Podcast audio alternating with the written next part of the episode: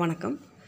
சென்ற வாரம் முழுக்க எழுத்தாளர் இமே எழுதிய சிறுகதைகள் குறித்து பார்த்து வந்தோம். ஜெயகாந்தன் கதைகள் பார்த்து முடித்த பிறகே நான் ஒரு பிரேக் எடுத்துகிட்டு எல்லா ரேண்டமாக சில கதைகள் பண்ணிவிட்டு அதுக்கப்புறம் வேறு ஒரு எழுத்தாளர் எடுப்போம் அப்படின்னு தான் நினச்சேன். அப்படி படிச்சுட்டு வரும்போது தான் நன்மாறன் கோட்டை கதை வந்து சமீபத்தில் தான் அப்லோட் பண்ணியிருந்தாங்க. அதனால் அதை படிக்க நேரிட்டுச்சு.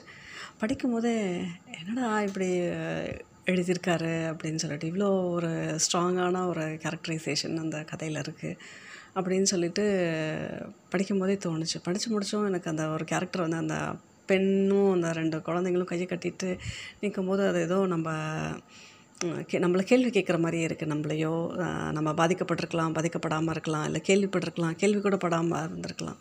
சம்மந்தமே இல்லைனாலும் அந்த மூணு பேரும் நிற்கிற கடைசி வரலும் நின்ன ஒரு அழுத்தம் இருக்குல்ல. அது வந்து நம்மளை என்னமோ பண்ணுச்சு என்னையே பண்ணுச்சு. அந்த கதையை நான் அப்லோட் பண்ணி சில மணி நேரங்களையே எனக்கு ஒரு மெயில் வந்துச்சு. ஒருத்தர் எழுதியிருந்தார். இது மாதிரியான ஒரு சாதிய பிரச்சனையினால தான் நான் எங்கள் சொந்த ஊரை விட்டு ஓடி வந்து இன்றைக்கி வெளிநாட்டில் வாழ்கிறேன் இப்படி வந்து இருபது வருஷத்துக்கு மேலே ஆகுது.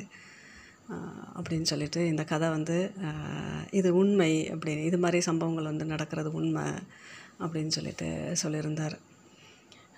எனக்கு அப்போ திருப்பியும் அந்த கதை வந்து எனக்குள்ள ஒரு கேள்வியை எழுப்பிக்கிட்டே தான் இருந்துச்சு. அந்த கதையை படிச்சிட்டோம். அதுக்கப்புறமும் எனக்கு ஒரு ரெண்டு நாள் வந்துட்டு ரொம்ப என்னை சுற்றி நிற்கிற மாதிரியே தான் ஒரு ஃபீலிங் இருந்துச்சு. அப்புறம் இமயத்தோட கதைகளை வந்து எல்லாமே சரி தொடர்ந்து படிக்கலாம் அப்படின்னு சொல்லிட்டு தான் அடுத்தடுத்து அவரோட கதைகள் வாஷு அப்லோட் பண்ணேன். இமயம் பற்றிய ஒரு சின்ன குறிப்பை நம்ம தெரிஞ்சுக்கலாம். எழுத்தாளர் இமயம் வந்து ஆயிரத்தி தொள்ளாயிரத்தி அறுபத்தி நாலாம் ஆண்டு மார்ச் மாதம் டென்த்து வந்து கடலூர் மாவட்டத்தில் உள்ள கழுதூர் அப்படின்ற ஒரு ஊரில் தான் பிறந்தார். ஒரு முதுகலை பட்டம் பெற்று ஒரு பள்ளி ஆசிரியராக பணியாற்றி வருகிறார். அவருடைய மனைவியும் வந்து டீச்சர் அவங்களுக்கு ரெண்டு பசங்க. இவருடைய இவர் தமிழ் உலகுக்கு எப்போ அறிமுகமாகிறாரானா இவருடைய கோவேறு கழுதைகள் அப்படின்ற ஒரு நாவல் மூலமாக ஆயிரத்தி தொள்ளாயிரத்தி தொண்ணூற்றி நாலில் வெளிவந்து பரவலான கவனத்தையும் ஒரு சலசலப்பையும் உண்டு பண்ணிய ஒரு நாவல் வந்து கோவேறு கழுதைகள். அதற்கப்புறமா ஆறுமுகம்னு ஒரு நாவல் செடல் எங்கதை செல்லாத பணம் வந்து ரெண்டாயிரத்தி பதினெட்டில் அவர் எழுதுகிறார் தொடர்ந்து நாவல்களும் அப்புறம் பெத்தவன் வாழ்க வாழ்க அப்படின்னு ரெண்டு குறுநாவலும் இப்போதும் உயிரோடு இருக்கிறேன் அப்படின்னு சொல்லிட்டு ஒரு நாவல் வந்து ரெண்டாயிரத்தி இருபத்தி ரெண்டில் எழுதியிருக்கார். இவருடைய சிறுகதைகள் தொகுப்புகள் அப்படின்னு பார்த்தா மண்பாரம் வீடியோ மாரியம்மன் கொலை சேவல் சாவு சோறு பெத்தவன் நறுமணம் நன்மாறன் கொட்ட கதைன்னு சிறுகதைகள் தொகுப்புகள் வந்து எழுதியிருக்கார். இவரோட நூல்கள் வந்து சில மொழிபெயர்க்கப்பட்டுள்ளது. கோவேறு கழுதைகள் நாவல் வந்து பீஸ்ட் ஆஃப் பேர்டன்னு இங்கிலீஷில் வந்து மொழிபெயர்க்கப்பட்டிருக்கு. இதே கதை வந்து கன்னடத்துலேயும் மொழிபெயர்க்கப்பட்டிருக்கு. அப்புறம் ஆறுமுகம் என்ற புதினம் வந்து ஆங்கிலத்தில் மொழிபெயர்க்கப்பட்டுள்ளது. அதுபோல் பெத்தவனும் வந்து ஆங்கிலத்தில் மொழிபெயர்க்கப்பட்டுள்ளது. இவர் என்னெல்லாம் அவார்டு வாங்கியிருக்கார் அப்படின்னு பார்த்தா சாகித்ய அகாடமி விருது ரெண்டாயிரத்தி இருபதில் செல்லாத பணம் என்ற நாவலுக்காகவும். அக்னி நட்சத்திரம் விருது தமிழ்நாடு முற்போக்கு எழுத்தாளர் சங்க விருது அமுத நடிகள் இலக்கிய விருது திருப்பூர் தமிழ் சங்க விருது. இந்திய அரசின் பண்பாட்டு அமைச்சகம் இளநிலை ஆய்வு நல்கையை ரெண்டாயிரத்தி ரெண்டில் வழங்கியது. தமிழக அரசின் தமிழ் தென்றல் திருவிக்கா விருது வந்து ரெண்டாயிரத்தி பத்துலேயும் பெரியார் விருது ரெண்டாயிரத்தி பதிமூணுலேயும் இயல் விருது ரெண்டாயிரத்தி பதினெட்டுலேயும் வாங்கியிருக்கார். சாகித்ய அகாடமி விருது வந்து ரெண்டாயிரத்தி இருபதில் வாங்கியிருக்கார். இவருடைய எழுத்துக்கள் எப்படி இருக்குது அப்படின்னு சொன்னால் அவங்களோட சிறுகதைகள் நீங்கள் கேட்டப்பயே உங்களுக்கு ஓரளவுக்கு புரிஞ்சிருக்கும். ரொம்ப அதிகமாக புனைவுகள் இல்லாமல் அவர் ரொம்ப யதார்த்தமான கதைகள். என்ன இன்றைக்கி நடக்குதோ நம்ம ஊரில் நம்மளை சுற்றி இல்லை கிராமங்களில் எங்கே எப்படி நடக்குதோ அந்த கதைகளை தான் அவர் வந்து எழுதியிருக்கார். ரொம்ப எக்ஸ்ட்ரா வர்ணனைகள்லாம் இல்லாமல் ரொம்ப யதார்த்தமான கதைகள் எளிமையான நடை அதுபோல் அழுத்தமான பாத்திரப்படைப்பு அந்த பெண்ணாகட்டும் அந்த மனமுறிவில் வர சங்கீதாவாக இருக்கட்டும் கொல்லிமலை சாமியில் வர ஜோதி ஆகட்டும். இந்த கேரக்டர்லாம் நம்மளால் அவ்வளோ சீக்கிரம் வந்து கடந்து போயிடவோ இல்லை மறந்து போயிடவோ முடியாதுல்ல? அப்படியே நிற்கும் இப்போ என்றைக்கு எங்கே ஒரு பெண் சாமியாரை பார்த்தாலும் நமக்கு அந்த ஜோதி ஞாபகம் வரும்ல? அது போல் அந்த பயணத்தில் வர அந்த பெண் பாத்திரம் இருக்குல்ல?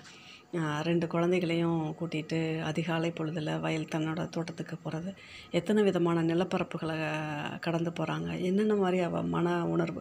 நம்மளும் கூடயே போயிடுற மாதிரி ஐயோ அந்த குழந்தைங்களுக்கு ஒன்றும் ஆயிடக்கூடாது இருட்டில் போகிறாங்க பனியும் பாம்போ கூட அவங்கள தாக்கிடக்கூடாது அப்படின்னு சொல்லிட்டு நமக்கும் ஒரு பத பத கடைசி பத்தமாக போய் சே- வேண்டி போய் சேர்ந்துருவாங்களா அப்படின்ற ஒரு ஒரு எதிர்பார்ப்பு வந்து ரொம்ப அந்த கொ- சற்றும் அந்த பரபரப்பும் அந்த இது குறையாமல் வந்து கடத்தினதில் வந்து மேத்தோட எழுத்துக்கள் வந்து ரொம்ப முக்கிய பங்காற்றிருக்குன்னு சொல்லணும் அவ்வளவு ஒரு ஆழமான விறுவிறுப்பான எழுத்து.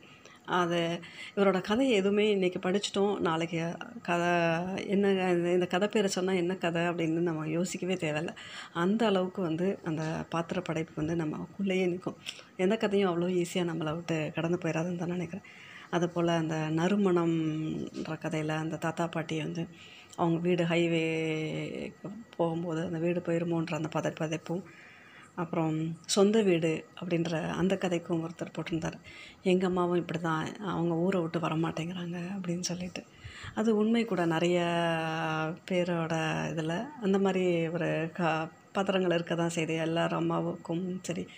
மணியார் வீடு எல்லாத்துக்குமே அந்த சென்டிமெண்ட்டும் அந்த ஊர் சொந்த வீடு அது வந்து ஒருத்தருக்கு எப்படியா இருக்குது அப்படின்றதும் அதுபோல் வீடும் கதவுன்ற கதையோட பாத்திரப்படைப்பு. எல்லாமே நம்மளால் ரிலேட் பண்ண முடியுது. அது எங்கேயோ நடக்கிறது யாருக்கோ நடக்கிறது இல்லைன்னா எல்லாமே நம்ம இதோட பொருத்தி பார்த்துக்க முடியக்கூடிய நடைமுறையில் உள்ள யதார்த்தமான எளிமையான கதைகள். அதுபோல் இவரோட கதைகள் வந்து சிறுகதைன்னு எந்த கதையை எடுத்துட்டாலுமே அது ஒரு ஒரு ஃபியூ ஹவர்ஸ்க்குள்ளே நடக்கிறத தான் அவர் வந்து கதைப்படுத்தியிருக்கார். ரெண்டு மூணு நாள் அப்படிலாம் எதுவுமே கிடையாது. எல்லாமே ஃபியூ ஹவர்ஸ்க்குள்ளே உள்ள கதைகள் தான்.